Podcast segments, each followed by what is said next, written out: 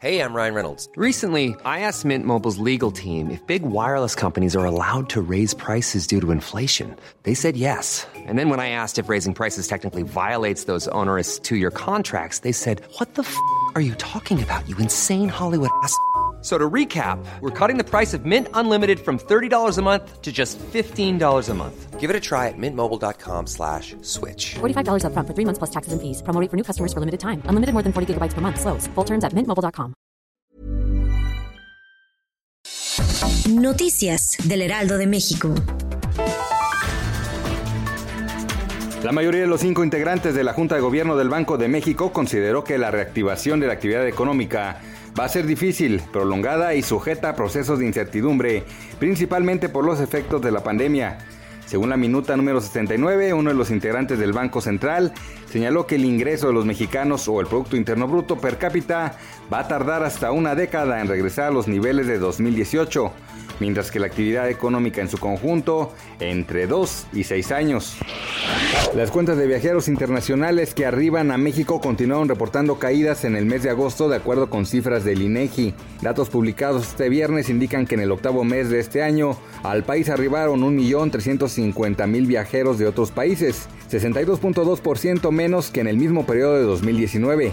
Esta contracción es menor a la reportada en julio de 2020, cuando la disminución fue de 66.6%.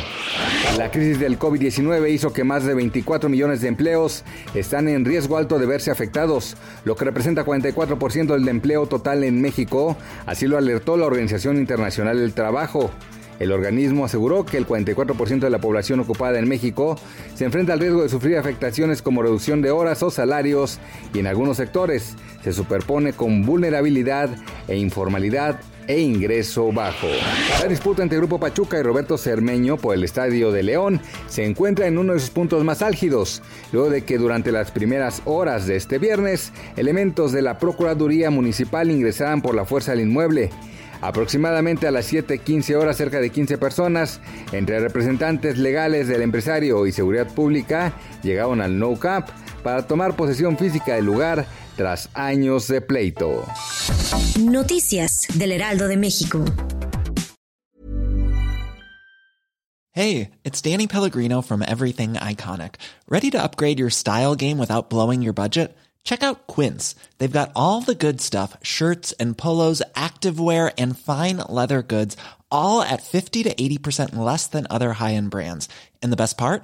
They're all about safe, ethical, and responsible manufacturing.